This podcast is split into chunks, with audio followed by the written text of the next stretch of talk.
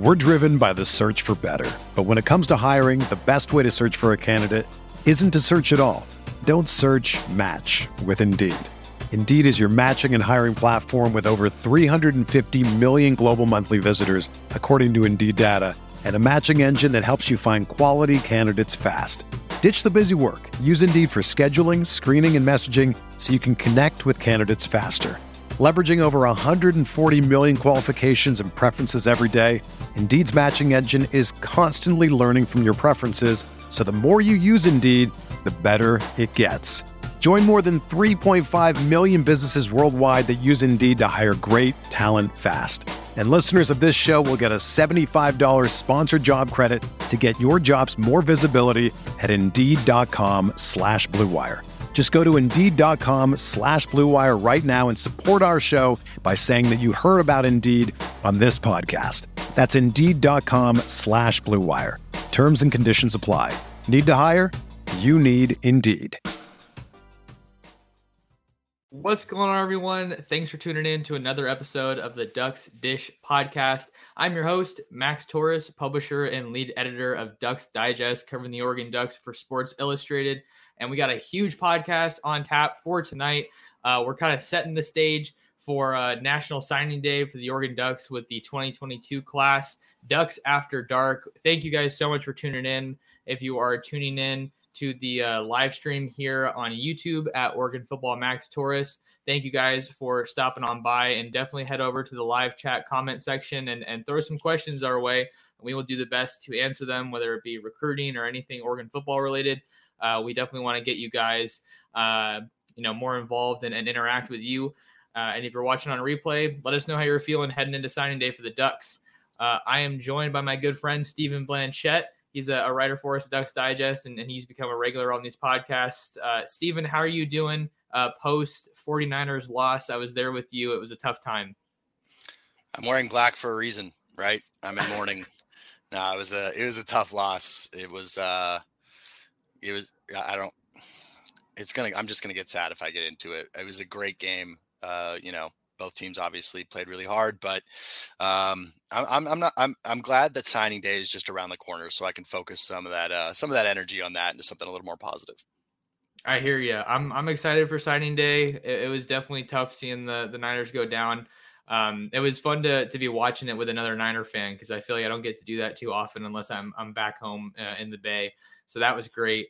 Uh, but yeah, let's get into some recruiting talk, man. Uh, we we do have some some uh, questions here, so we're gonna get to some of those, and then uh, if you guys have questions, definitely throw it throw it our way, uh, kind of throughout this this episode of the pod, this live stream, and we'll kind of bounce back and forth because we had some stuff that Stephen and I wanted to hit on, um, but obviously, like I said, we want to see what questions you guys have. So let's start things off here. Question from Andrew. Thanks for the question, Andrew. Do you think if Iuli signs, it improves the odds Conerly comes to Oregon? Um, you know, so for people who uh, you know aren't super entrenched in recruiting, let's just try to paint the full picture. Uh, so Dave Iuli is a 2022 offensive lineman out of Puyallup, Washington, uh, a former commit for the Ducks. Um, so you know, I think that when you're looking at how the Ducks can finish in the 2022 class, a great place to start is those former commits. And the good thing with Iuli is that he was one of the guys that was actually on campus for a visit this past weekend. So with him announcing his commitment on National Signing Day, the Ducks did get that last impression. Uh, but as far as uh, you know, if it if it uh, improves the odds that Conerly comes to Oregon, that's kind of a tough one for me to tackle because I think when I'm looking at Iuli, I feel like what helps Oregon's angle is that he can kind of be the the headliner of this offensive line haul, right? When you look at the talent that the Ducks lost after Mario Cristobal and Alex Mirabal left, now you have Michael Wooten and Kavika Rogers, and Iuli's kind of that big fish still left on the board, uh, along with Conerly, obviously. But uh, I think Iuli's a more realistic option right now since uh, Conerly's kind of uh, he said that he's going to be pushing his decision uh, out until March. So he said he's not going to be deciding on uh, February 2nd. So I don't know if I'd say it improves the odds um, necessarily. I think the numbers are are a little tricky, and that's something you have to keep in mind with any situation, right, Stephen? Um, and I mean, I guess I could say this. I think it improves the their chances with Conerly uh, on the basis of good players want to come to play with good players, right? You know, if you see if a guy like Conerly sees Iuli come into to Oregon, then uh, I think that that would uh, you know maybe increase the appeal a little bit because these guys aren't scared of competition. At the end of the day, if you're if you're a, a real a real good big time prospect, you're not going to run away from competition. I agree. That is, I think, the only real impact it might have is that you know it would just be another signal that Oregon is a premier program that recruits top talent at every position. I'm sorry, you say program? Program. we are a program podcast. We're sorry, a program podcast. Had to catch you. I'm glad. Keep doing it because I need to get in the habit. But I, I, think really that's the only impact it would have. Uh, but like you said, great players generally want to have competition and they know that competition in practice breeds excellence in games. And so that's really the only impact I think it would have. Uh, Iuli is going to be, I, I, he's one of the guys I'm most intrigued about just because he falls into that category of guys who decommitted when everything happened with Cristobal, right? And so I'm, I'm interested to see what the overall, like what the outcome is with him, but all of those guys, because we mentioned this a little bit last, you know, podcast that we did, but when Cristobal left, it sort of felt like the sky was falling a little bit here in Eugene and recruiting was kind of the face of that, right? Like he was such a great recruiter. What are we going to do about the class? Everyone's going to leave. So that clearly hasn't, you know, exactly happened, right? There's obviously been fall off, but it hasn't been, I think, as bad as anybody really anticipated. So if Iuli ends up coming to Oregon, I think that really sort of flips that narrative on its head, at least for a, you know, for for a guy who's a, you know, big time signing. Yeah, and, and I think also this would be a big addition for the Ducks just because yeah, you see him just absolutely leveling Jesus. guys in his tape. Yeah. Uh, if, if, you guys are watching here on, on the live stream. Um, but I think this would be a, a, big priority and big addition for the Ducks because you know Dan Lanning, obviously he knows firsthand how important it is to win in the trenches, and that's kind of what the Ducks I think they need to do a little bit more. Um, you know, with the offensive line, I think you have a really good group in place right now uh, with everybody but George Moore coming back for next year. But you want to continue shoring up that depth and bringing guys in that are, that are able to contribute. Um, you know, I just, I just, really like how violent Iuli is. Um, that obviously is a big thing that stands out for him, and then his mobility for for a guy of his size.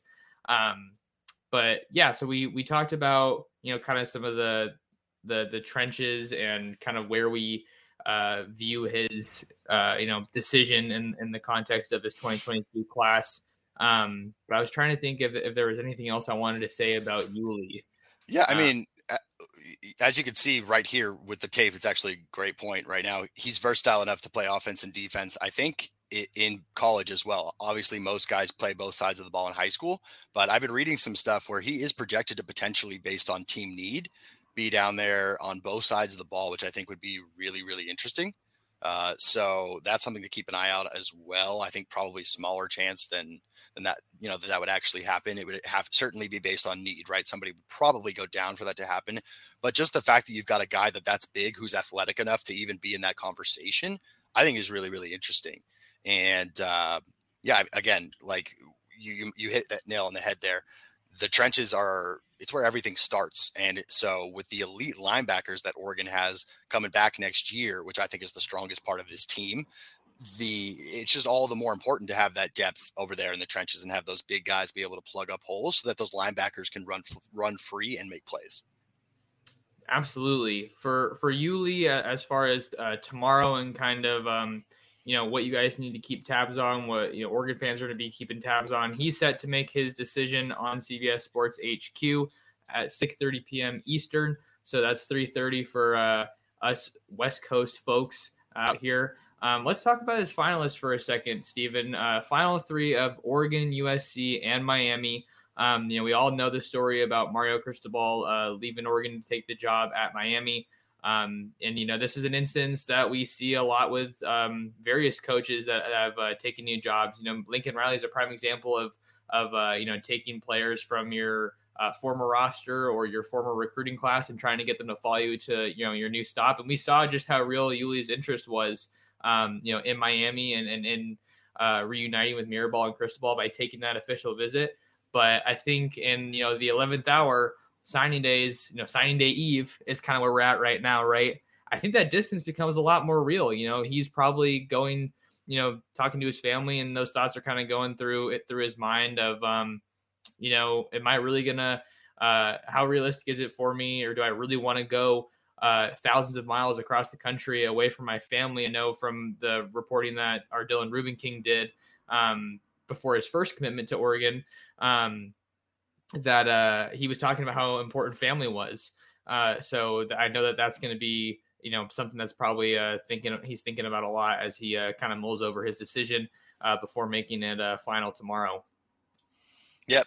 Yeah, it, just, it obviously was very important to him the relationship with Mirabal and you know the kind of the kind of mentorship and you know coaching he was going to get under his tutelage here at Oregon. So th- that's my biggest kind of worry in terms of if if I think what his final football decision would be is that relationship with Mirabal, since obviously that was very strong from his initial recruitment. But yeah, family is clearly really important to the kid, and that distance is about as far as you can get from Eugene. So we'll see. Like you said, 11th hour is when those crucial family conversations are happening, right? That's when they're all sitting around the table, really deciding, you know, what's going to happen if the guy hasn't decided already. So, um, when the family's getting tight and really talking about what's important, you know, maybe maybe that distance is going to be, you know, the thing that kind of sways it if all things are somewhat equal on the football side. And then the, the last kind of point I wanted to hit on with with Iuli Stephen um, it's kind of what we were talking about before we we hit record was just I think uh, another kind of aspect that shows us that recruiting is kind of a science or it's like a, a big chessboard. Um, and what I mean by that is that the Ducks hosted a ton of 2022 visitors over the weekend. Iuli was obviously one of them, but a lot of commits uh, were on campus as well. So I think you know having the, that final impression is another thing going in Oregon's favor. Having those uh, commits uh, some of them former commits, some of them current commits. Uh, you know, there with him. You know, being able to kind of uh, you know reinvigorate those relationships. Be like, hey man, this is why you fell in love with Oregon. You know, the plan's still the same. We still want to you know go win that national championship, bring that first one to Eugene, and we want to be you to be a part of it. I think that really is, is something that you kind of have to think about when you're looking at kind of these uh, these recruits that are making decisions on National Signing Day tomorrow that we're here in Eugene uh, because uh, that's just an, another thing that kind of goes into the whole strategy of, of when you want certain people to be coming onto campus. Sorry, yeah, the campus visits are huge in the, the, timing of them i think is the biggest aspect of it so you're right like having all these crucial guys here this past weekend it you it's it goes back to something we talked about last podcast is the recency factor the recency bias that goes into it so uh, from what i've been reading on the reports of these past visits these weekends for everybody who was on campus across the board. Apparently, everything went very well. Yeah, no doubt. I, th- I think that um, you know just from what we've seen from this staff, I, there's not really any reason to think that it didn't go well, right? You know, we really don't hear too many reports, or I don't really even hear from many recruits when I talk to these guys that the a visit went poorly. Um, so you know, I think part of that just boils down to Oregon's an easy product to sell. Um, you know, you have uh, you have Miami, uh, obviously one of his finalists, like we said, they they're rebuilding. That's just kind of how that's the reality of it. I don't think Oregon's a rebuilding program. Program, excuse me. Uh, it's a uh, reloading program. Program, and uh, and uh, then USC. I thought they were going to be kind of a contender, but I really haven't been hearing or, or seeing too much smoke around Iuli and USC. So this really seems like it's probably an Oregon Miami battle um, for uh, you know for Iuli. Yeah, I haven't heard too much smoke around USC either here in the final days and hours heading into signing day. So I think it is also a two horse race here, and I, I, really think it's it's up up in the air. All right, so I think the Ducks are in a great spot with Iuli. Wouldn't be a surprise at all for me if if he ends up uh, committing. But uh, we want to get to some of these other questions, talk about some other recruits as the Ducks, you know, go full steam ahead and turn all their focus to National Signing Day tomorrow. I'm sure a lot of these coaches, you know, aren't going to be sleeping too much tonight, but once they get some signatures tomorrow and those letters of intent come through, uh, then they'll be able to uh, kind of take a little bit of a breather. We got our next question here coming from John. Thanks for the question, John. Uh, his question is How will the Ducks fill the cleats of Thibodeaux? This is a great question. And uh, honestly, I think just after seeing how things have developed since uh, you know Cristobal's departure, since Kayvon Thibodeaux and all of the other Ducks officially declared for their draft for the NFL draft. I'm not saying this to sound pessimistic, but I'm not so sure you can fill the cleats of Kayvon Thibodeaux, especially in this class this late. That doesn't mean that they're not going to get some solid players tomorrow, but I, I, think that you know you look at a generational talent like Thibodeaux and their top option to fill the, those uh, cleats um, as this question was phrased, was Cyrus Moss. And where did he end up? He ultimately ended up at Miami, um, which was just absolutely crazy. Just when you look at the timeline of how his recruitment unfolded, and you gotta you gotta give some props to Mario Cristobal for for getting him out there for one of the shortest official visits ever, um, but still ultimately getting the job done. So I don't know if they filled the cleats of Thibodeaux in this class, but I think with this question we could talk a little bit about uh, some more defensive line stuff. Um, if, if you had something you wanted to say on that one, Stephen, while I pull up some other stuff. Well, that's exactly actually. I was going to say that that you know those shoes were supposedly supposed to be filled by by Moss, and so that obviously didn't come to fruition. But I was going to say the same thing too. I don't I don't really think that the shoe the cleats are going to be filled w- by anybody in this class. At least not completely. Maybe three quarters of the way filled, but KT's a special, special talent. He was a, you know, the number one guy in the entire country out of his class for a reason. And I don't think you just plug and play a guy like that. So I don't know if anybody really fills the cleats. And I think, to be honest, it's for that specific question. And it was a great question, by the way, something I've pondered a lot because KT was, you know, my favorite, one of my favorite guys to watch in the past few seasons. Is uh, I think really it comes out of who's on the squad now and some of the guys that have to step up that are already that already have some experience as opposed to a 2022 kid. Yeah, you look at some of the the pieces that the Ducks have on the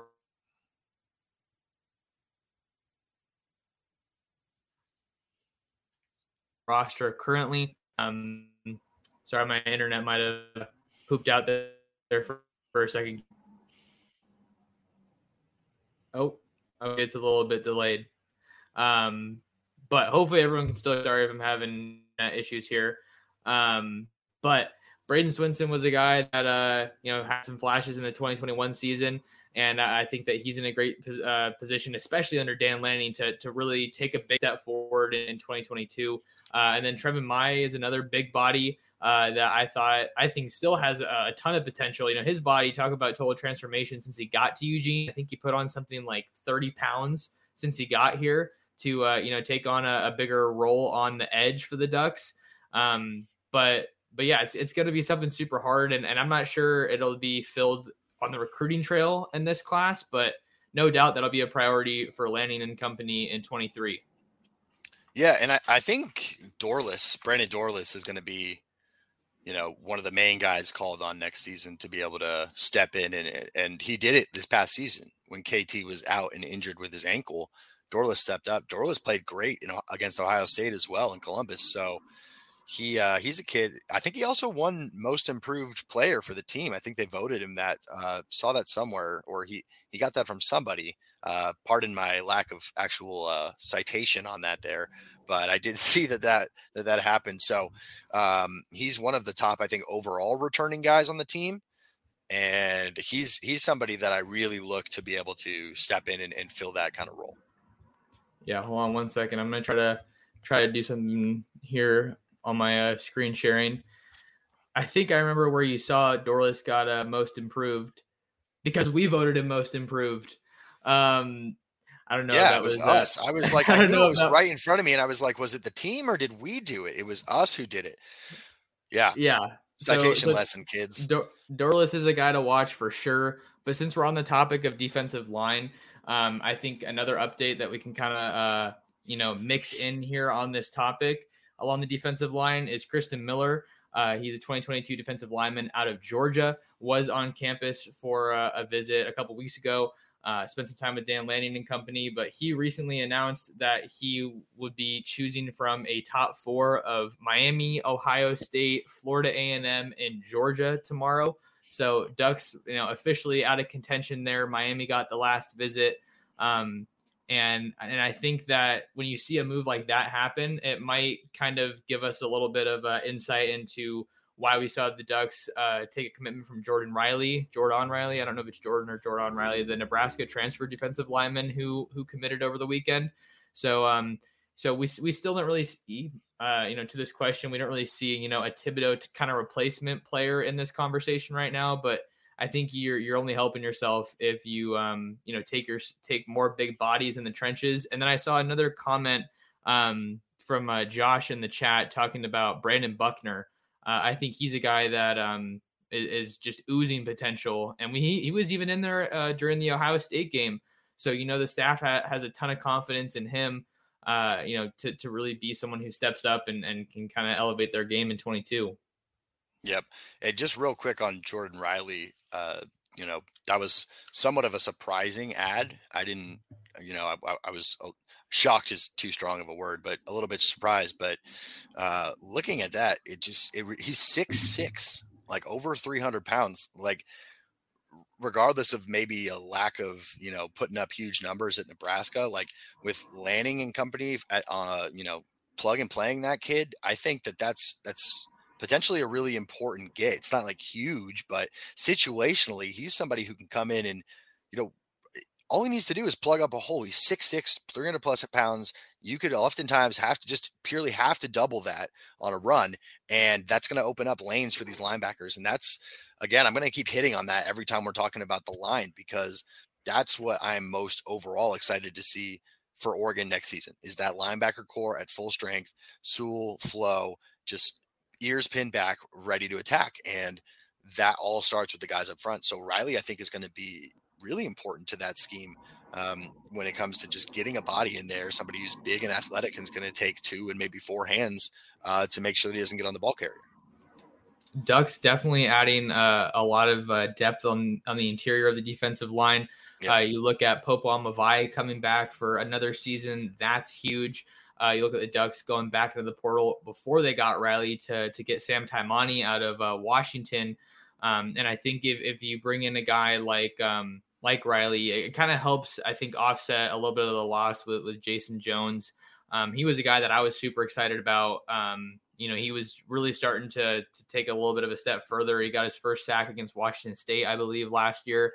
Um, and and I think you just want to add those big bodies. So I don't want to I don't want to hit that point too many times.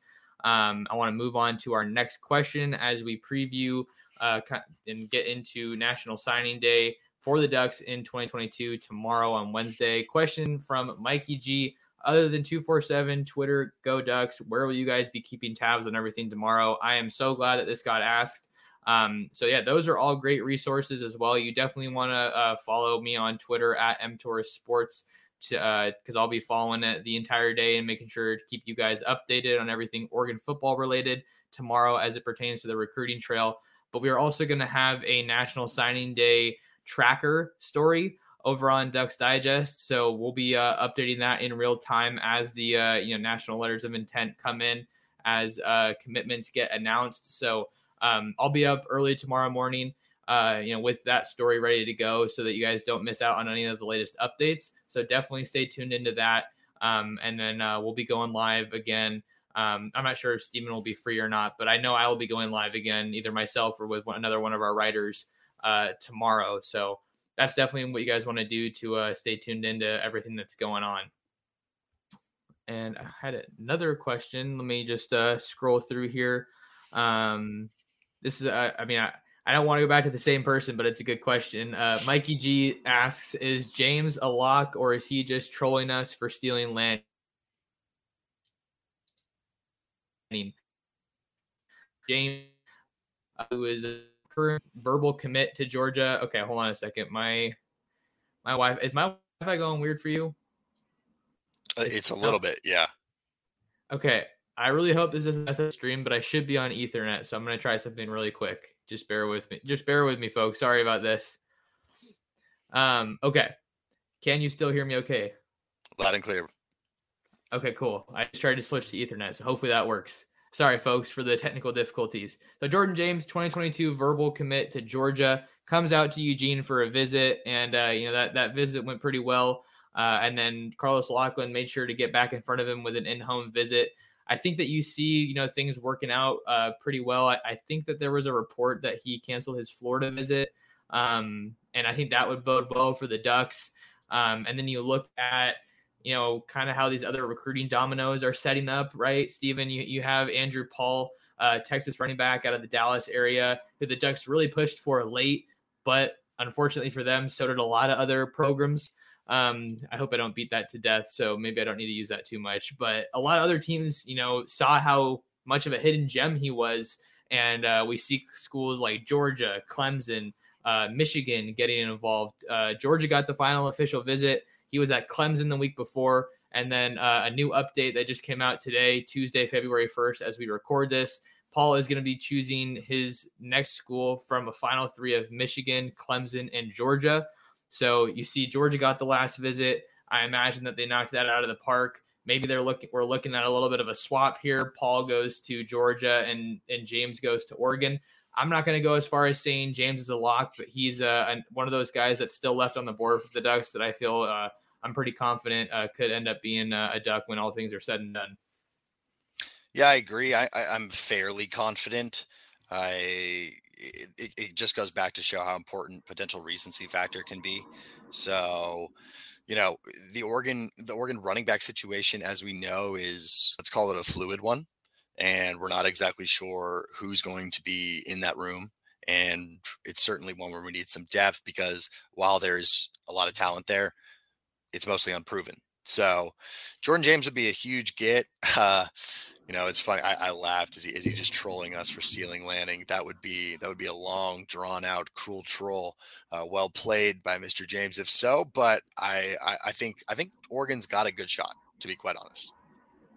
All right. Yeah, I, I think that, that the Ducks have a good shot. There was another question that uh, I wanted to get into um, that was related to the running back. So uh, let me see if I can if I can pull it up because I think it, it could uh, have some good discussion. Um, do you think we'll see a two back set in our new offense? Um, I think it would make sense to.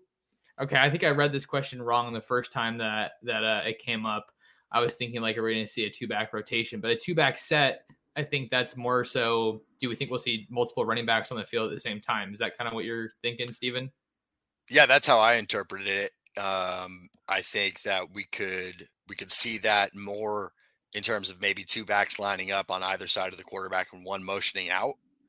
But I don't know how much we're going to see, and we're certainly not going to see a fullback out there, uh, right in an I formation. That's not going to happen. So we're not going under center for that. So um, I'm not. I'm not sure. That's a really good question. I'm curious to see it. Um, you know, when we're at the spring game, we'll certainly uh, we'll, we will certainly report on that. That's something that I'll make a note to report on and see if we see that because I think the more uh, uh, being a Niners fan, right, we can we can sort of loop that into that. You know, one of the things that makes the Niners really successful is their their motions and the, the eye candy that they give the defense, and a lot of that has to do with two running back sets because if especially if you've got a running back who can come out of the backfield and catch it, and uh, I think I think Cardwell can do that.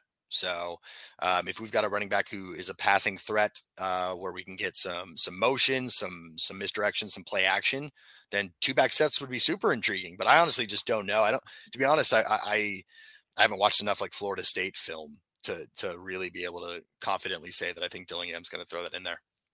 And we don't even know even if he's going to necessarily, you know, I, I doubt it would be a carbon copy situation of bringing over the Florida State offense to Eugene. I'm, I'm sure he, if I'm Dillingham, I'm looking at the offense aspects of the offense that worked in Tallahassee, and then how can I kind of tweak it and then you know evolve that. But when I think about this question, I think about Seven McGee a little bit.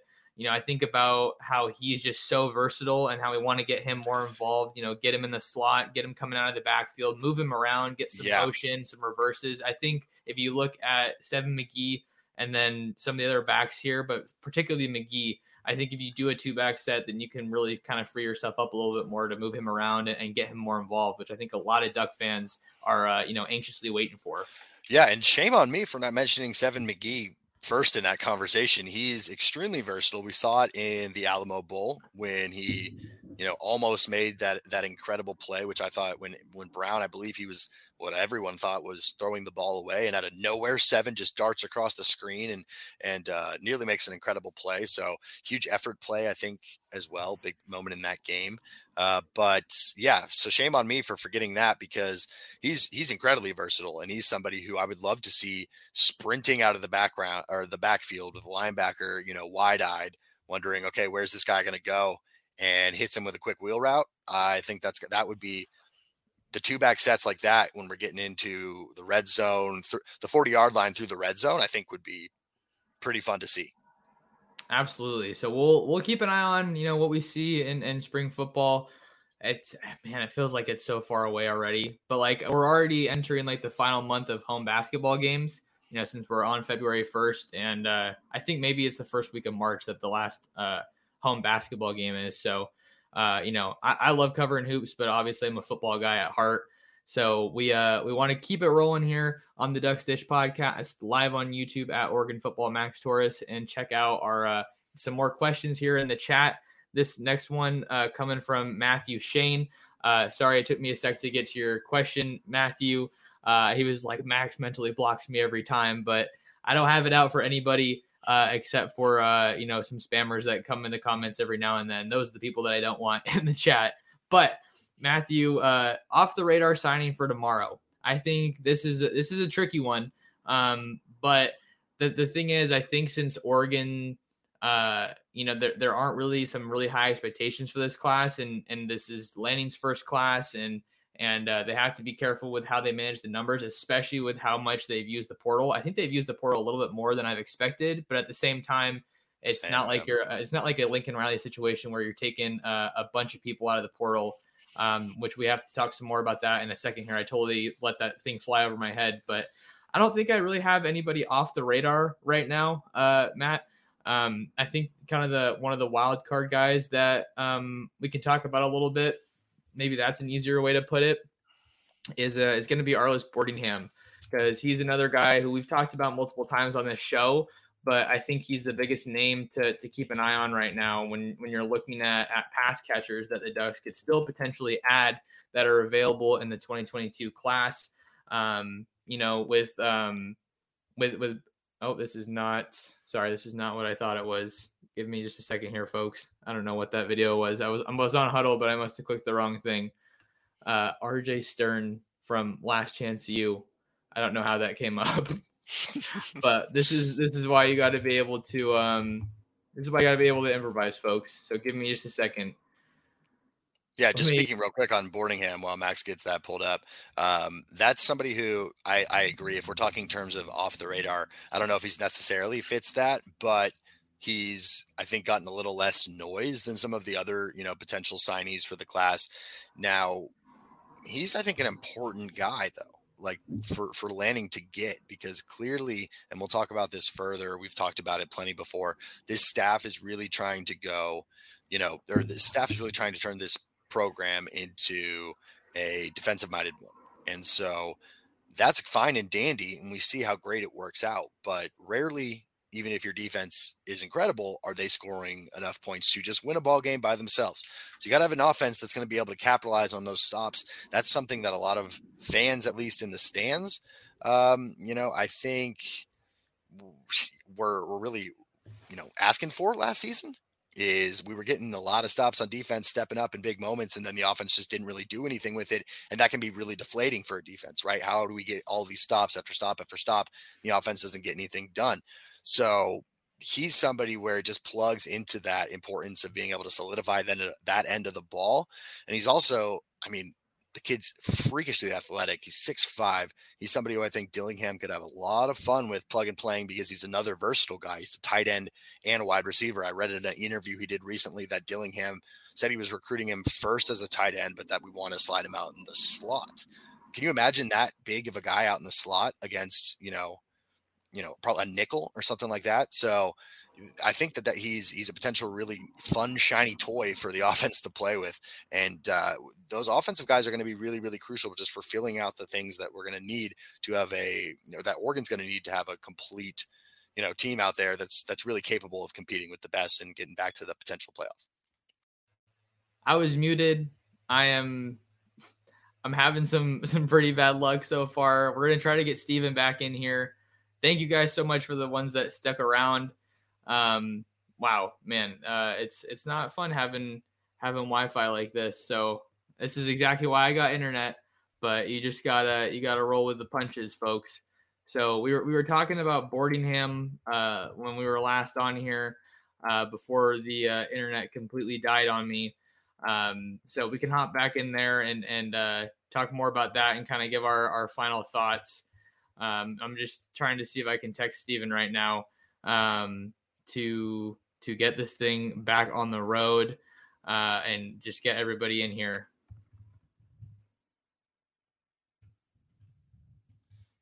All right, so uh, we'll keep talking about Boardingham. Uh, you know, as far as uh, you know, from what I've heard from from some of my sources, Oregon feels good about you know how the um, how the uh, visit went. Um, and I think that that's obvious. That obviously bodes well. You know, being around the the recruits and uh, you know the basketball game. I think there were a lot of uh, recruits that went to that, which is great. Um, and when when you're looking at the need for the Ducks, I think that they would be you know well served to to add a guy like Boardingham in the the 2022 class, given the the wide receivers uh, that they have on the roster right now.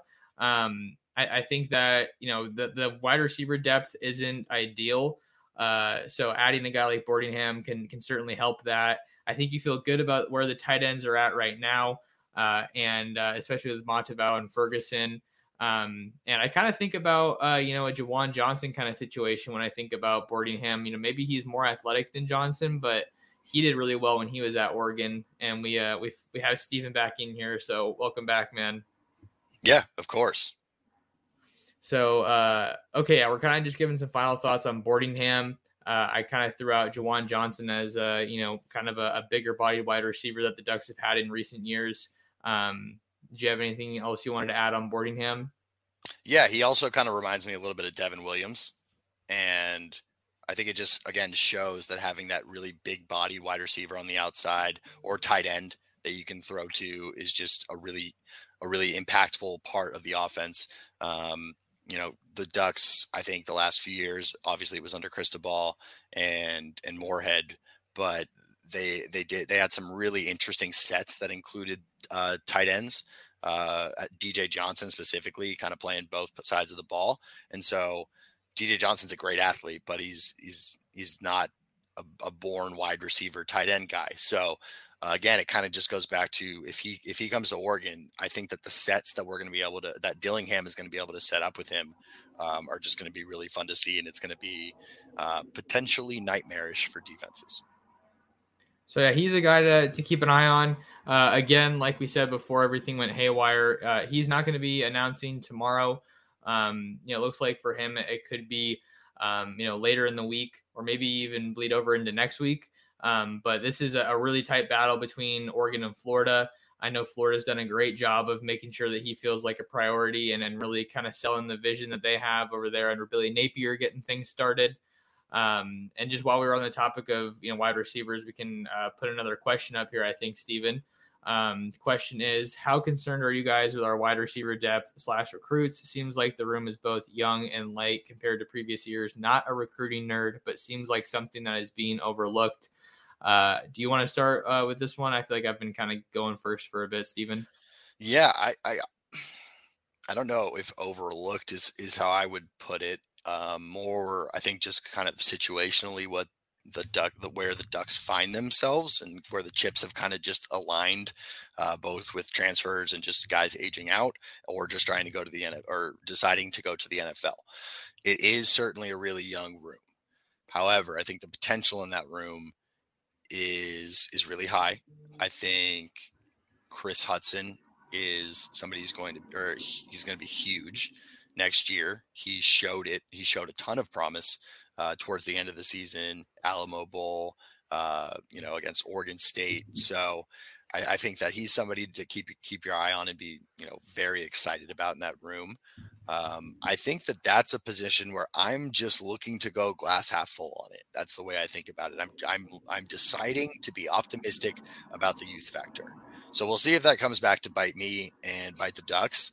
But that's just how I've I, have i have thought about it recently. It's a really good question, and that's just something where I'm deciding that that for me is going to be a strength that I'm going to focus on in terms of how I have an outlook for that. Okay, yeah, I, it's it's a good way to look at it too, and I feel like just based on what we've seen on the recruiting trail and, and coming out of the transfer portal, I, I, think that's probably how the staff is looking at it a little bit, right? You know, you see Troy Franklin, Dante Thornton, uh, Chris Hudson, you know, really coming on at the end of the season. Uh, Isaiah Crocker is going to be back. Um, but man, it's been just a total overhaul, uh, you know, since, uh, you know, the summer really at, at the wide receiver spot. You know, you had T Mac committed, Nicholas Anderson. Um, you also had Isaiah Sategna, who's now going to Arkansas. He was a track guy that I, he was probably one of the guys I was most excited about in Oregon's mm-hmm. 2022 recruiting class. Mm-hmm. Uh, Stefan Johnson was also committed, and uh, you know those guys are, are all uh, you know they've all signed with other programs or or since decommitted. So Ducks add Justice Lowe, a local guy out of the Portland uh, Lake Oswego area. Um, you know, a track guy that I think they're really excited about the potential that he has. But I think another direction I want to go with this question that I think some people are asking as fans, Stephen, is how much do you think Oregon's past couple seasons, you know, post Justin Herbert, how much do you think their passing offense is maybe affecting how well they're going to be able to recruit the wide receiver position uh, just by nature of what we've seen on the field? I think that's a really fantastic question. It's it's something that I think has a really big impact when it comes down to it. I think Mycah Pittman in that situation certainly didn't help because that's a guy who's not only a huge name and and in my opinion had a really really great overall Oregon career in the time that he was here.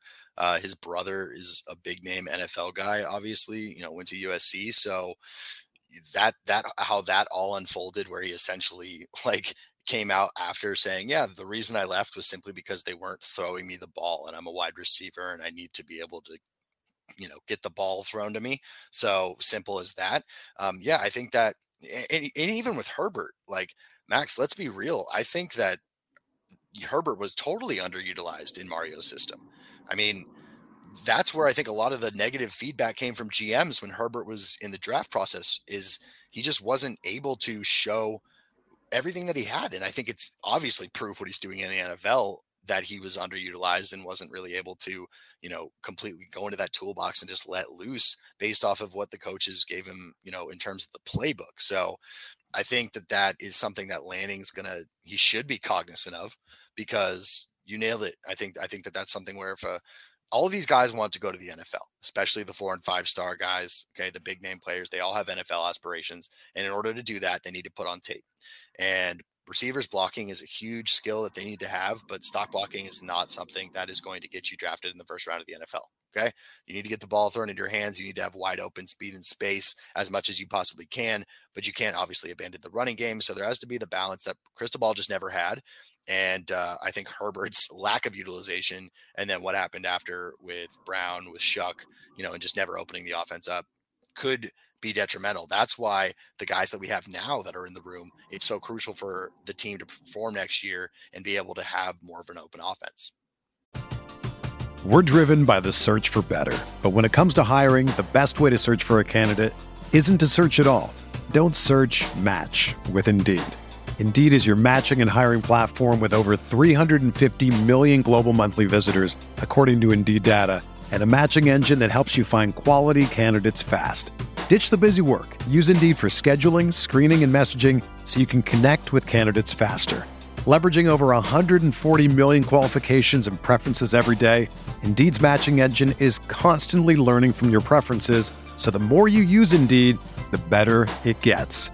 Join more than 3.5 million businesses worldwide that use Indeed to hire great talent fast. And listeners of this show will get a $75 sponsored job credit to get your jobs more visibility at Indeed.com slash BlueWire. Just go to Indeed.com slash BlueWire right now and support our show by saying that you heard about Indeed on this podcast. That's Indeed.com slash BlueWire. Terms and conditions apply. Need to hire? You need Indeed. Whether you're a world class athlete or a podcaster like me, we all understand the importance of mental and physical well being and proper recovery for top notch performance. That's why I'm excited that Unifyd Healing is sponsoring podcasts on the Blue Wire Network. Unifyd Healing is a new and super innovative global network of wellness centers powered by Energy Enhancement System, or EE System. If you haven't heard of the EE System yet, then you'll want to listen up. This technology promotes wellness, deep relaxation, purification, and rejuvenation. Wherever you are across the globe, access to a center is easy and affordable. Interested in experiencing the EE System technology for yourself? Go to unifydhealing.com slash bluewire to learn more and find a center near you. That's unifyd, U-N-I-F-Y-D, healing.com slash bluewire. No material or testimonials on the Unifyd Healing website are intended to be viewed as medical advice or a substitute for professional medical advice, diagnosis, or treatment. Always seek the advice of your physician or other qualified healthcare provider with any questions you may have regarding a medical condition or treatment and before undertaking a new healthcare regimen, including EE system. Yeah, you, you put it really well, uh, Stephen. I, I think that – next year's offense is going to be you know just crucial for for Dan Lanning and and Kenny Dillingham and, and, you know how they ultimately want the offense to look at Oregon. You know, obviously Lanning's a, a, defensive guy, but you know he's going to have some say in how the offense looks. Um, and the the product that they put on the field next year is going to really, I think, play a role in the talent that they're able to recruit. Because you look at the past couple years, Tyler Shough and Anthony Brown and even with the coaching change, you're telling me there's no wide receivers in in the high school ranks or the transfer portal that want to play for Oregon. Like I think that that's I mean that's obviously not the the whole story, but like you kind of look at that and you kind of just wonder like wow, is that is that really the case? I'm sure there were guys that that probably wanted to come to Oregon that maybe the staff just had to say, "Hey, you know, this just isn't isn't the right fit for us or you know, we we want to use our roster spots elsewhere." I'm sure that's probably something that happened. Um, because you looked at Jacob Jacob Cowling, he's a guy who transferred from UTEP, I believe, um, and he he committed to Arizona. Um, so I feel like there were probably guys out there in the portal that that is uh you know that that wanted to come to Oregon at some point, but maybe the, the staff just wants to you know use those spots for for something else. Um, and there was another point I think I wanted to make with uh, on the topic of receivers, but but yeah, you at the end of the day, you got to get tape to you know show NFL teams. To your point, um, oh, that was the other point I was going to make. Sorry, it just came back to me. I think another thing that's interesting in this conversation is how much the whole high-powered, high-flying offense. I hate to use this word, but narrative has still stuck stuck with Oregon. Um, because that's not what it is. I mean, it definitely hasn't been what it is in these past couple years when when Cristobal was here but you still talk to people and and I feel like there's they still think about you know the flashiness, the the speed, the excitement.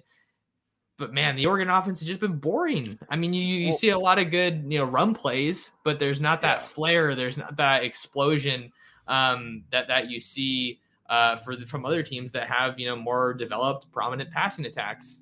Yeah, and I think that really speaks to the lack of identity that I think the program has had or lacked since Chip left for for Philadelphia is that that's Oregon at that point you know it was nationally known as that high flying brand and it's I mean where you live in Eugene like every time that you know I'm anywhere talking about the Ducks somebody's going to mention like how much they miss Chip and how much they miss you know 70 points you know a game that kind of thing even though it wasn't that high but obviously you get my point. So it's it and then after after Chip you know, Helfrich, that was just a dumpster fire the way that ended. And then uh, with with Taggart wasn't there long enough to establish an identity. He just more embraced the swag than anything else. And then Cristobal, for me, he's somebody who obviously huge, imposing figure. You know, uh, I saw, uh, I believe it was uh, John Canzano. I thought he put it really well in an article I read from him. He said he's got the Navy SEAL mentality with Navy SEAL quotes and makes you want to run through a wall. But like, that's just great. That makes you want to like hit somebody. That's awesome. Okay. But like you have to have more than that if you're going to have an identity as a football team. It goes more than just wanting to hit somebody in the mouth. Like that's a given. It's football. If you're gonna if you're gonna play football, you better hit somebody in the mouth. So that just can only take your team so far. And so I think they've just lacked an identity in general. And that lack of identity has fans like yearning for what we had most recently in terms of an identity, which is that high flying chip offense. You're right, that time has passed it, it clearly was passed with Cristobal the way he recruited it to to to try to make Oregon a more run focused, traditional SEC sort of you know recruiting style, heavy on the offensive line, punch it, uh, you know, punch it, uh, uh, punch the rock all the time, have the quarterback arguably act as a running back more than he does a quarterback. You know, that's all past SEC style. Um, but it was never something that was fully embraced, obviously, by the fan base, since people are still clamoring for that offense. So it's going to be really important, I think, for for Lanning in these in these first two three years to figure out what that identity is, and then establish it, lock it in. We eh, so that everybody on the team in the stadium, everybody knows what Oregon's going to be, or at least what they're going to look to be every week on the field. Man, I, I love that point. You got to get an identity and, and lock it in. But going off of that, Oregon was kind of, la- I mean, I don't want to say they were lacking an identity. We knew what their identity was. It was we're going to pound the ball down your throat and we're not going to change or deviate from that unless we absolutely have to, right? Unless you stop the the run.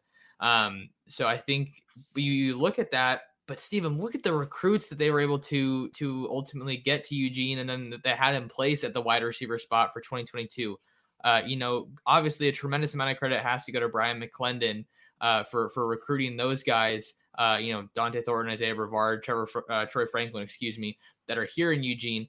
But that 2022 class was loaded. Obviously, everything's changed now, and, and none of those guys are, are going to be here that were formally committed. But it's possible. It's possible if you can get a team like the the Ducks have been these past two years and getting them loaded up on top tier recruits like they have been. I mean, if you get a solid identity, one uh, more of a balanced offense, um, and you know one that passes the ball a lot more. I feel like this the I mean I feel like they could get even better. I don't know. Do you think that's you know crazy talk? No, one hundred percent. And I mean the identity is another thing that's a, a, a you know a positive thing that you can pitch to recruits on both sides of the ball. But if we're talking specifically offensively, I think it's extremely attractive to a recruit if you can tell them, look at the defense I've brought in right? This is the identity, or look at the identity that we, this is the identity that we have. Do you want to be a part of this identity, right? That's the first thing. If that's the case, if if this is what you're looking for when you're trying to in these formative years of becoming a man and you know the program that you're looking to be a part of, first that identity is the most important thing. And then into that you add the different pieces of it, right? So if we're having if you're having the conversation of an offensive player who's playing for a defensive minded coach, you've got to be able to establish, hey, part of our identity is XYZ in the offense. And this is how you fit into that XYZ. Okay. So it's incredibly important just for that all encompassing, you know, overall recruiting aspect. Yeah. I, I love that point for sure. And, and I think another, since we're just on the, re- the receiver topic, I can't believe I didn't think of this, but this is the very reason that we have you guys here and why we have the chat function. Josh T says if he's still here, assuming Addison is going to have to go back to full time wide receiver again, in my opinion. Bryan Addison uh, obviously played at safety last year for the Ducks. Originally came in out of the uh, 2018 class out of uh, JSerra out in Gardena, listed on the Oregon roster at 6'4, 183. Um, you know, he, you saw him his uh, freshman year seeing some time at wide receiver. Um, and he's going to be one of the you know wild cards for for this team. I think Stephen. You know, this is Josh has a great point. I think maybe things haven't been great at, at, safety for him. You know, he hasn't really been able to break through too much. He did get an interception when he when he played last year, so I got to give him credit where credit's due. But you look at the the depth, the situation with the depth at wide receiver, and and uh, Addison's the guy who has experience playing there. Um, you know, you hate to move a guy back and forth too much, but maybe this is a move that makes a lot of sense. Yeah, I mean, if if he was sort of thrust into that safety position, and honestly, I thought he played well, especially. I mean, hopefully, I'm not getting this completely wrong, but if my memory serves me correctly, he played really well against Colorado specifically. And uh, either way, if you have a kid who's at one position and you've got injuries and you can immediately plug him in on the other side of the ball, to me, that says a lot about the guy. And so he's clearly an athlete, great size, six four. I love having those six four plus guys out on the edge at wide receiver because when you get mm-hmm. into the red zone, it's the toughest place to score. And being able to just throw it up against a you know a corner who's five eight, five nine, five ten, and have that guy just immediately have a six foot or a six inch advantage without even jumping is a really important thing. So, you know, I could see him, I could see the Ducks doing that depending on what happens with with signings, right? Depending on what the room looks like. It all depends on the room. If they're comfortable, if they're comfortable with where they're at, at post signing day and heading into the spring in the wide receiver room, um, I say he proved enough to me at safety that I think he'd be able to really shine there if that's what he focused on. But I do think he's a guy where this is probably a time in his career where we're figuring out, okay, where are you going to play and what are you going to be and that's what you're going to end your end your duck career as. So that'll be an interesting thing to see and i think it depend it entirely depends on the, the class and what the room looks like. Yep. So yeah we'll have to see what the see if the ducks get any more. I think that that would be a good excuse me a good answer to uh, i think it was matthew's question earlier about kind of off the radar signings. I'd be really surprised if they added a wide receiver at, at this point. Um, you know, outside of Birmingham, uh, Boardingham, excuse me, uh, who we talked about. But um, yeah, thanks for thanks for this question, Josh. I think that is a, a great um, you know possibility to think of uh, right now and kind of mull over as we're in the off season. You know, am I saying that it's likely? Not necessarily, but I think it's one of the options that is on your roster that you maybe have some some flexibility with. So uh, thanks thanks for bringing that to our attention, Stephen. I know another point that I wanted to talk about here um, that is, you know, some fresher news uh, while we kind of maybe wait for some more people to, to throw some questions our way. Caleb Williams, uh, finally off the board. Uh, the former Oklahoma Sooners cornerback, uh, quarterback, uh, announcing his commitment to USC, uh, along with you know joining Lincoln Riley, reuniting with him in LA. that was a you know the arguably the biggest name in the transfer portal. Um, you know, from the moment that he announced that he would be entering the portal and and he's finally going to LA. We're all super shocked, right? Um, but yeah, I just wanted to kind of get your thoughts here and, and see what uh, you know some of our viewers and listeners think. Yeah, that's that's what I was going to begin with. Is that it, it, it's weird to me that this finally breaks now, and it was the worst. It's like we all knew this was going to happen. It's not like he was going to go anywhere else. I mean, this is the coach that you know supplanted him over what a lot of people thought might be a Heisman frontrunner going into last season in Spencer Rattler. So of course he's going to go to USC. Like what what did we think was going to happen? So I just thought that it was funny that the thing that we all knew was going to happen took art took probably the longest to really officially materialize. Um, to me, it's a it's you know it's exciting because the Oregon USC rivalry is officially it's officially back on. It's officially back on with Riley and Lanning with with recruiting in the battles that are going on right now with Florence picking Oregon over USC. Like it's back. It's back on. Uh, unfortunately, the two the two teams do not play this upcoming season in the regular season against each other.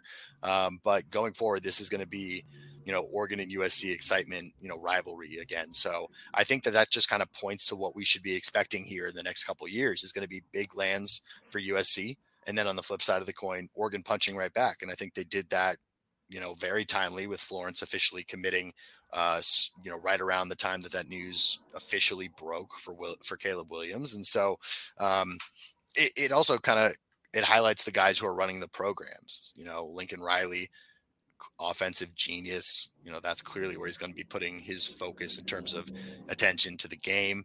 Oklahoma never really had that you know great defense is kind of their downfall in a lot of their in a lot of their uh, you know bigger games, especially when they did make it into the playoff. And so um, we know he's not going to be defensive focused. And then on the other side of the coin, Dan Lanning's the ultimate defensive mind and the defensive genius behind the Georgia defense that just won the title. And so the both the differences in philosophies, but both you know also the big splashes at similar times.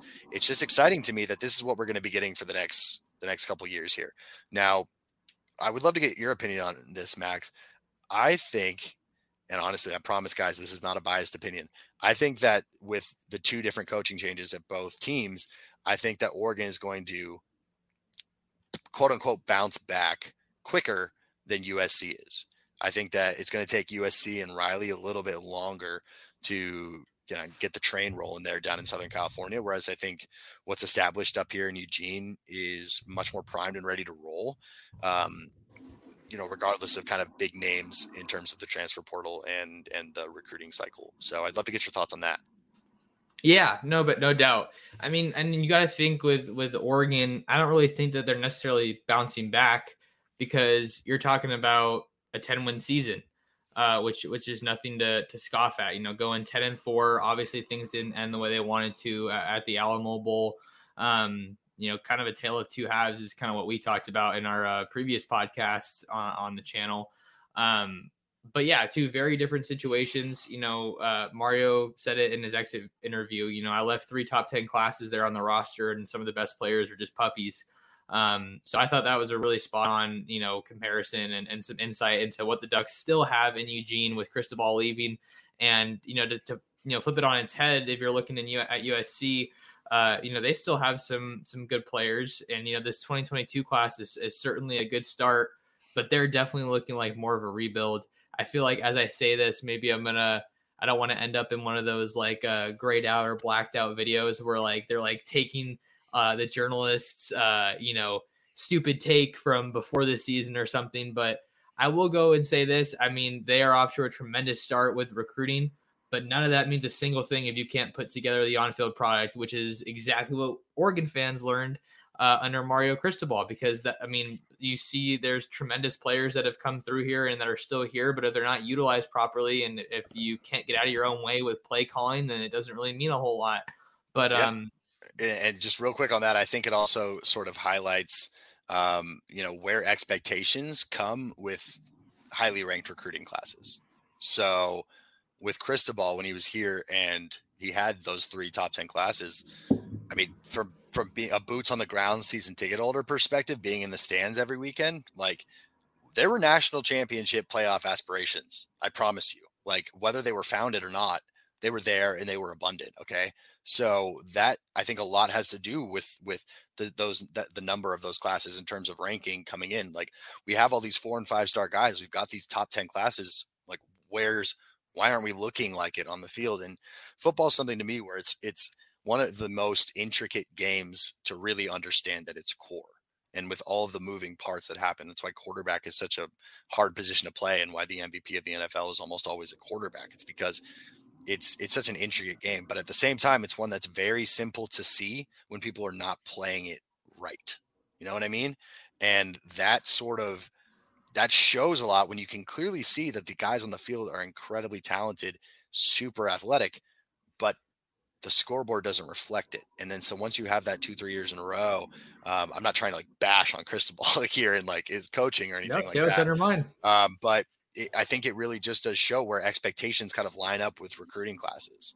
And I just think that that's it's good and bad, right? Because expectations I think were over, they were unreasonably high for myself included. Oregon didn't have a team that was going to make it to the to the national championship the year, uh, this year. If we look back and are real with ourselves and Monday morning quarterback the entire season, like they weren't a national championship team, and that's fine. That's okay.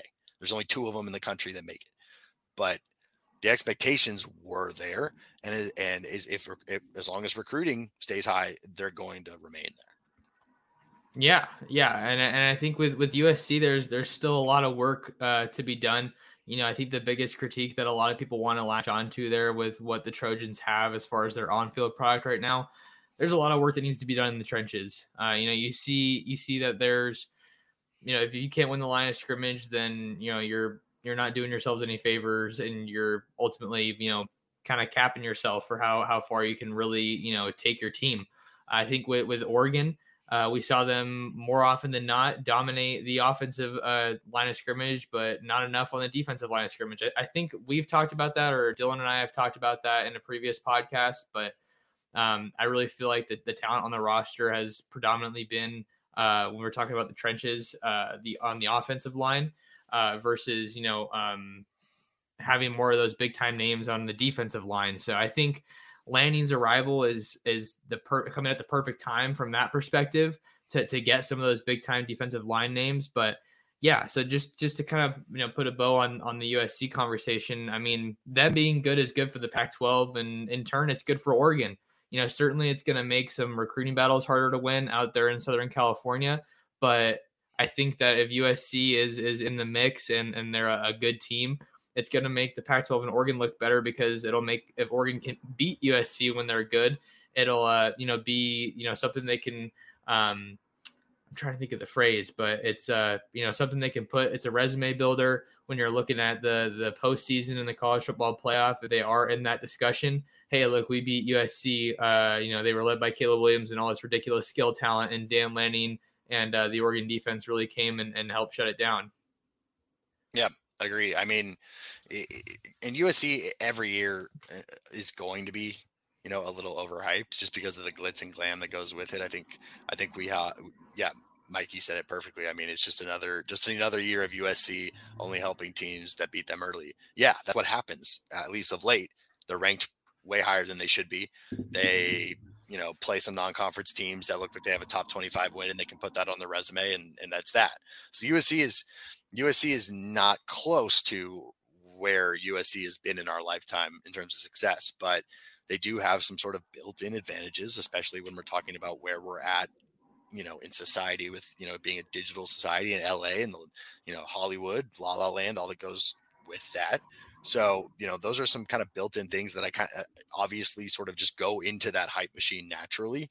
Um, that that Oregon or you know really most other teams in the Pac-12 don't have, but it all just comes down to like you said earlier at the very beginning of this point like it doesn't matter what you can put on the on the recruiting sheet if you can't do anything with it on the field.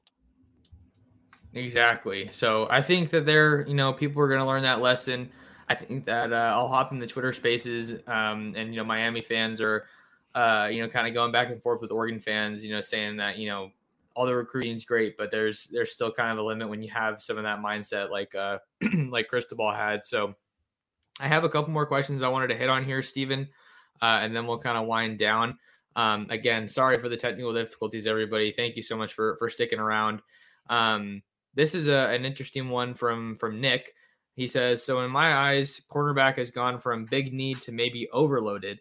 Wide receiver is still not adequately addressed, in my view. Any new cornerbacks, possible wide receiver prospects instead." Uh, what, what do you, you look like you wanted to say something on this one, Stephen? You want to tackle it to start? Oh, sure. I mean, I just I think that's spot on because it sort of is what has happened in the last uh, days and weeks here is that going into the final stages of the recruiting uh, you know process here in in January, you know, late December, I was worried about corner, and then you know we've got Gonzalez that comes in from from Colorado, and then we've got Florence, which is great. Super stoked on it, but um, add in some other names as well. And, and the cornerback room is, I think, very solid right now. Um, so wide receiver, uh, again, in this class may not be adequately addressed. You're right in terms of where fans might want to see it, but that goes back to the young guys that, that are on the roster now. And, and obviously it depends on them staying healthy, but that to me is the ultimate kind of uh, indicator of where this receiver room is is that we're going to be that Oregon's going to be going in a young receiver direction, but with led by the guys who are already in the room. And it's going to be a plug and play sort of situation after that. I don't want to say they're going to be cobbling pieces together because they're not. It's Oregon. They're going to have, you know, enough interest in guys with from guys who can actually who can play. But um yeah, corner corner seems much more solid now than it was a, a mere week or two ago. Yeah, no doubt about it. I th- I like the the depth that they've kind of uh, you know uh, shored up a little bit at corner. I think it's another important thing to think about though, Stephen, is uh, corner is not a position that's easy to start at as a true freshman. Um, you know, I think best case you get you know some some decent contributions out of uh, you know one of these guys in the 2022 class. I mean, I'd love to have even more of that. Uh, you know, if, if I'm looking at this from an Oregon perspective, but um, you know, getting the guys to play early as a true freshman as as corners is is not an easy ask. You know, you got the the Derek Stingley's of the world that are you know they don't miss a beat when when they come in, right? Um, but I like I th- I you know just on that topic, there's another guy that I wanted to talk about in the 2022 class that's kind of on Oregon's radar. Uh, Jalen Davis Robinson out of Waxahachie High School out in Texas. He was uh, out here for an official visit uh, two weekends ago. Um, and then most recently uh, made it out to Baton Rouge after LSU offered um, last week. So he's someone to, to keep an eye on. Um, that I guess that Oregon fans have been keeping an eye on. Rather, um, I think that one's down to Oregon and LSU. Um, my gut tells me LSU on on that one, um, you know, just because they got the last visit. You know, the, the defensive back culture there is crazy. It's closer to home. And uh, I know that Brian Kelly has a lot of excitement, uh, you know, uh, around that program right now. So I, I, I do think that the the Ducks are probably done at corner. Um, you know, if I had to take my guess, uh, but could certainly, you know, maybe we see them keep a, a, spot or two for a wide receiver that that gets on the market later. um, you know, kind of down the line. What do you think about that? Yeah, I, I mean, first I, I chuckled earlier because I think Brian Kelly might be having a little too much fun over at LSU right now groovy. with the DBs that he's recruiting. He's yeah, he's getting that was, groovy on the that videos. was so painful to watch. Oh my god! But Can I find it? I um, kind of want to put it in the stream. yeah, throw it. I mean, I'm sure everybody's seen it who's in this, but wow. Um, so I think he he might be having a little too much fun down there in Baton Rouge. But um, yeah, LSU for a DB is like, you know, it's it's it's a dream school for a lot of DVDs or D, DVDs DBs, and uh, it's uh, that's that's that's something that I you know I think that that's probably that's where I think he's he might go. I guess his his visit went really well in Eugene. Ba- again, based off of what I've heard uh, from that lately, he's one of those guys where I, I I really like corners who are who are six feet tall and above, and they're they're they're rare. Again, most corners are, are shorter than that.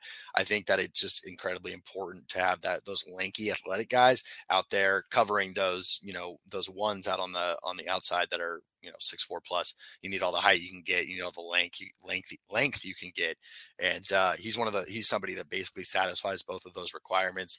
Uh, super athletic kid, but um, yeah, I, I I think LSU might be in the driver's seat there.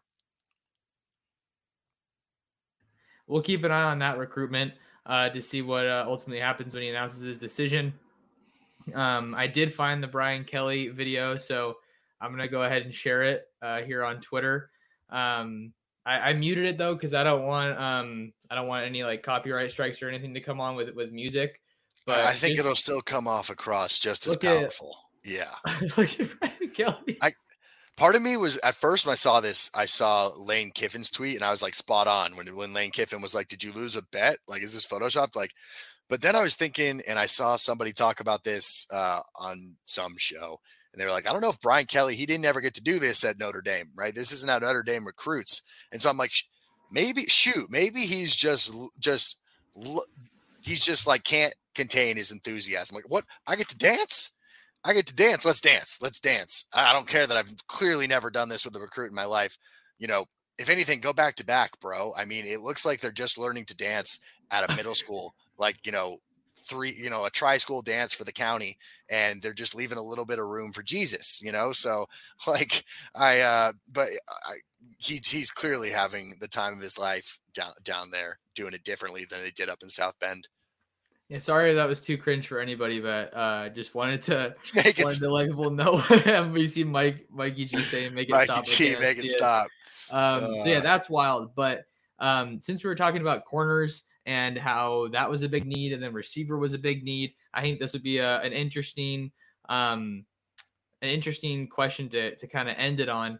This one comes from uh, I think it's it's Dainty Butterfly, but I thought it was like Dainty Butterfly is what maybe he what they were trying to say. But the question is, Westview receiver chose Michigan, and with the potential of Harbaugh leaving, I wonder if he could change his mind. So for people who you know don't know who we're talking about here, that's Darius Clemons uh, out of Westview. He's a 2022 wide receiver, um, and and he was uh, you know in an awesome uh, spot for Oregon was in a great spot with him. Uh, you know Cristobal, and then ultimately McClendon leaving. You know really kind of did them in with, as far as you know losing out on, on Darius Clemons.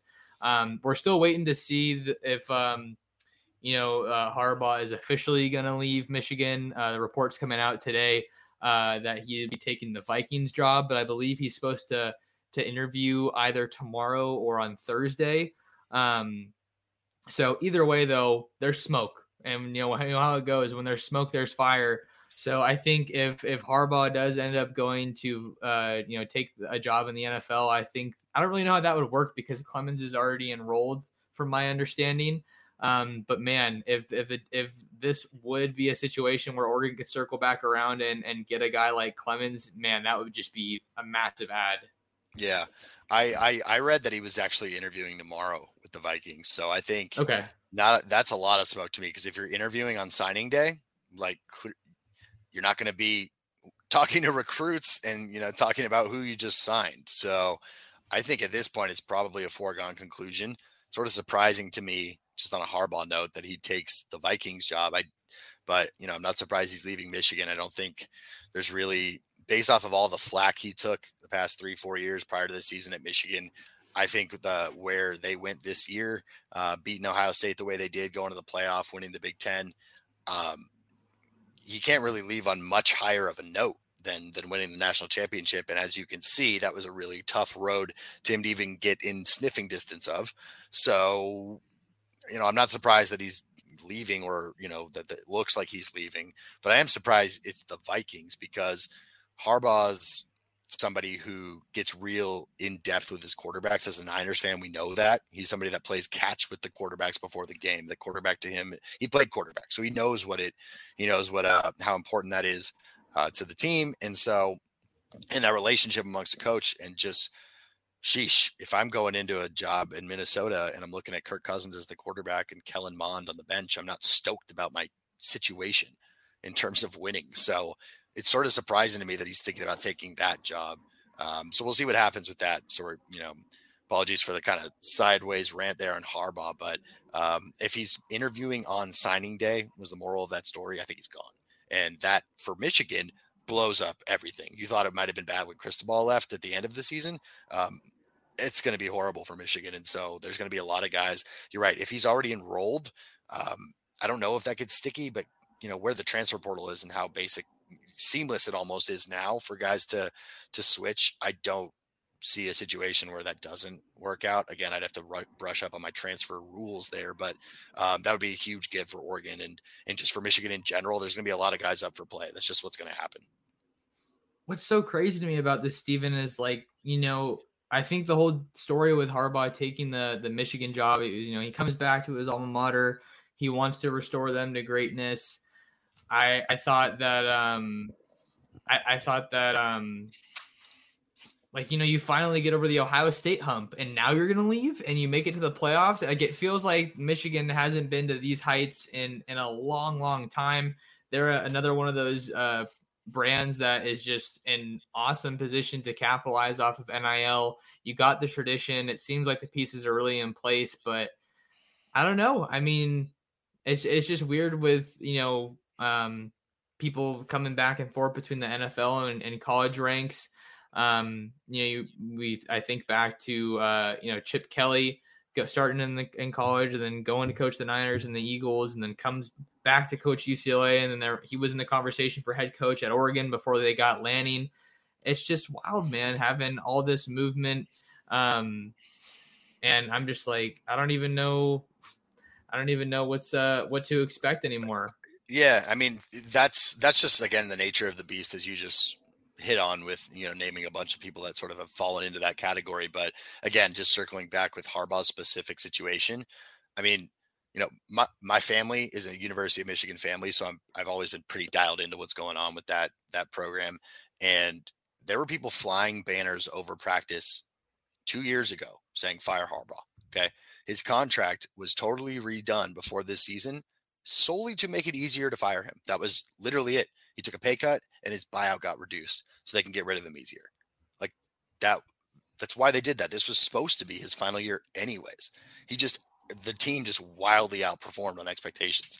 And so that sort of makes you wonder how much of that may have played into this team. Like we're playing for Jim, we're playing for Jim Harbaugh, and kind of, you know, especially with that Ohio State game, Michigan, I think, was a better team overall than Ohio State this season but I don't know if they were a, better team by that many points when they played them in terms of the drubbing that they that they dished them. So that was inspired football. That's a that's a situation of clearly inspired football that they played. I think they played it all year. And for Jim, it's like, what are we? How you caught lightning in a bottle? You caught lightning in a bottle, and you almost won a national championship. Are you going to be able to do that again? I don't know. So for him, I think it's like this is leaving as about as on top as he possibly could. Um, compared to where things were two years for two years ago for him. Like he's a hot commodity again. He wasn't a hot commodity two years ago. Yeah, no, for sure. I mean, you got to think maybe he's from his standpoint, you know, career wise, he's looking to to capitalize off that momentum that he's built. But I like the perspective there, Stephen. So I appreciate that. Um, man, we've been going for a while now after the technical difficulties. Uh, so I think we're going to wind it down. But closing remarks, Stephen, uh, Oregon football, Oregon recruiting with signing day tomorrow. Kind of where's your head at? Any final thoughts? I'm excited. I think that there is going to be a splash of sorts or somebody off the radar that does sign that's going to you know make some headlines. Um, not somebody that I can predict, to be quite honest with you, like we mentioned earlier. But I think there is going to be one of those. Signing day, signing day is always exciting, as we all know, because it's a glimpse into the future of what your team's going to look like. Okay. And it's it's doubly intriguing with the new staff, the shortened recruiting time, and being able to see, okay, there's been so much hype about Lanning and his recruiting uh, prowess, you know, the rest of the staff's recruiting prowess, the guys that they've brought in on the staff uh, to, sh- to shore that up. Um, I think it's going to be a real interesting kind of test. It's all been kind of sun and roses out here in Eugene uh, since Lanning got hired in terms of you know optimism level. And tomorrow is our first real test as to you know how far they've come in the last two months. So that's what I'm most excited about is to overall just see where things shake out, not necessarily in where the ranking is for the recruiting class, but with the specific pieces that we're able to plug in and see where the holes are going to potentially be filled. I think that's the biggest thing. So that's what I'm really looking out for is position by position as opposed to overall ranking of the class in the Pac-12 and nationally. I think that's going to be a better indicator after an entire season and cycle of recruiting for Lanning and company. So I'm just excited to see, you know, if they've really identified uh, needs and then plug those needs. Yeah, you, you put it really great, uh, Stephen. You know, just it's kind of it's time to deliver, right? You know, all that all that enthusiasm.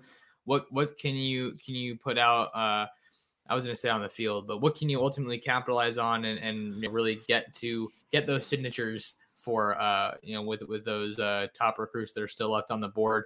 One last guy that I want to talk about before we get out of here is Marion Winston out of Central Catholic uh, in the Portland area. He's a former commit that was uh, on campus this weekend. Uh, I, I, wouldn't be surprised at all the Ducks, uh, you know, were, were to get him back on board, seeing that Lanning went in home, Don Johnson went in home. He's yep. one of those big figures out in Portland. Uh, and then Trajan Williams as well. He he's still committed, but he didn't sign uh, during the early signing period. So um, I, I, think that the Ducks, uh, you know, get two two more top in-state prospects, and uh, one of them being an Oregon legacy with uh, Marion's older brother Lamar uh, being a former Duck. So um, you know, I think we've gone over some some great names to, to keep an eye on here as the Ducks head towards the finish line tomorrow. Uh, a reminder for you guys in the uh, in the live stream. Stay tuned to Ducks Digest tomorrow for our signing day uh, tracker story, so that you guys don't miss out on any of the latest uh, recruiting headlines and updates. Uh, and also go make sure to follow me on M Torres on Twitter at M Torres Sports. That name right there on your screen. And if you're watching on YouTube, kindly ask that you take a second out of your day to go ahead and hit that subscribe button. It is free and it is a tremendous help uh, to the channel. And uh, before we get out of here, Stephen, where can people find you? You can find me first on Twitter, SB Sports 541, working on the YouTube channel, guys. That will be up and running eventually, promise. And uh, we'll keep you guys posted on that. And another thing that I briefly mentioned uh, while Max was getting uh, the internet thing figured out, uh, but I want to say it again. Um, what we'd love to see in these uh, in the comments from you guys is forum ideas because I am uh, running the forums here for Ducks Digest, and while I like to think that I come up with awesome stuff all the time, I think that I could definitely you guys use your guys' help in uh, you know giving us some stuff. So basically, if you guys give us a topic, uh, let us know. You can DM that to me or tweet me or tweet Max, and then we will get that posted on the forum. Um, we'll obviously, you know, give you guys a shout out, make sure that you guys are recognized for, you know, bringing that to our attention. And uh, that's really what we want to do with this forum, guys. Is you know, I see I see the forums that Oklahoma has and Texas has and Alabama has, and there's a ton of engagement from guys, and that's basically because the fans are the ones really helping to tell us what you want to talk about. Let's get there, guys. That's what we should do. So tell us what you want to talk about in the forums as well. Uh, if you guys just drop some nuggets of that during the chat, um, I'll just be taking notes and be able to kind of log those, and Max and I'll get together and post them. So that's something that we're really trying to push, and we would love to get more engagement on that. So check out the Ducks Digest forums, um, check, and hit us up on Twitter uh, to let us know what you guys want us to be posting about. The more that uh, fans see, you know, the stuff that you guys want to talk about, uh, the more that you know the entire ba- fan base comes together, and I think that's really, um, you know, that's a really just one extra fun aspect of college football, right? Is is these fan bases and what we could talk about and get into because there's so many different moving parts all the time. So uh, long spiel there, but yeah, the forums I think would love to get some inter- more interaction from you guys on that. Appreciate the plug there, Stephen. Uh, all right, guys, uh, that'll do it for uh, this episode of the Ducks Dish podcast. Uh, kindly ask you subscribe to the channel and uh, go ahead and share the show. You know, other Duck fans we want to build the community, whether that be on the forums, on the podcast, here on the YouTube channel, uh, you know, that'd be a, a big help. And um, we will see you guys tomorrow. I'll tweet out a, a time and, and, link for our next live show, our signing day edition live show. Um, hopefully, my internet cooperates a little bit more than it did today. So, thank you to all the real ones out there that that stayed uh, and um, you know rocked with us while we uh, got that figured out. Hopefully, no technical difficulties tomorrow. Thank you guys so much for tuning in to this episode of the Ducks Dish podcast, and we will see you in the next one. Take care, guys. Thanks for tuning in. See you guys. This is the story of the one. As a maintenance engineer, he hears things differently. To the untrained ear, everything on his shop floor might sound fine, but he can hear gears grinding or a belt slipping. So he steps in to fix the problem at hand before it gets out of hand. And he knows Grainger's got the right product he needs to get the job done, which is music to his ears. Call, clickgrainger.com, or just stop by. Granger, for the ones who get it done.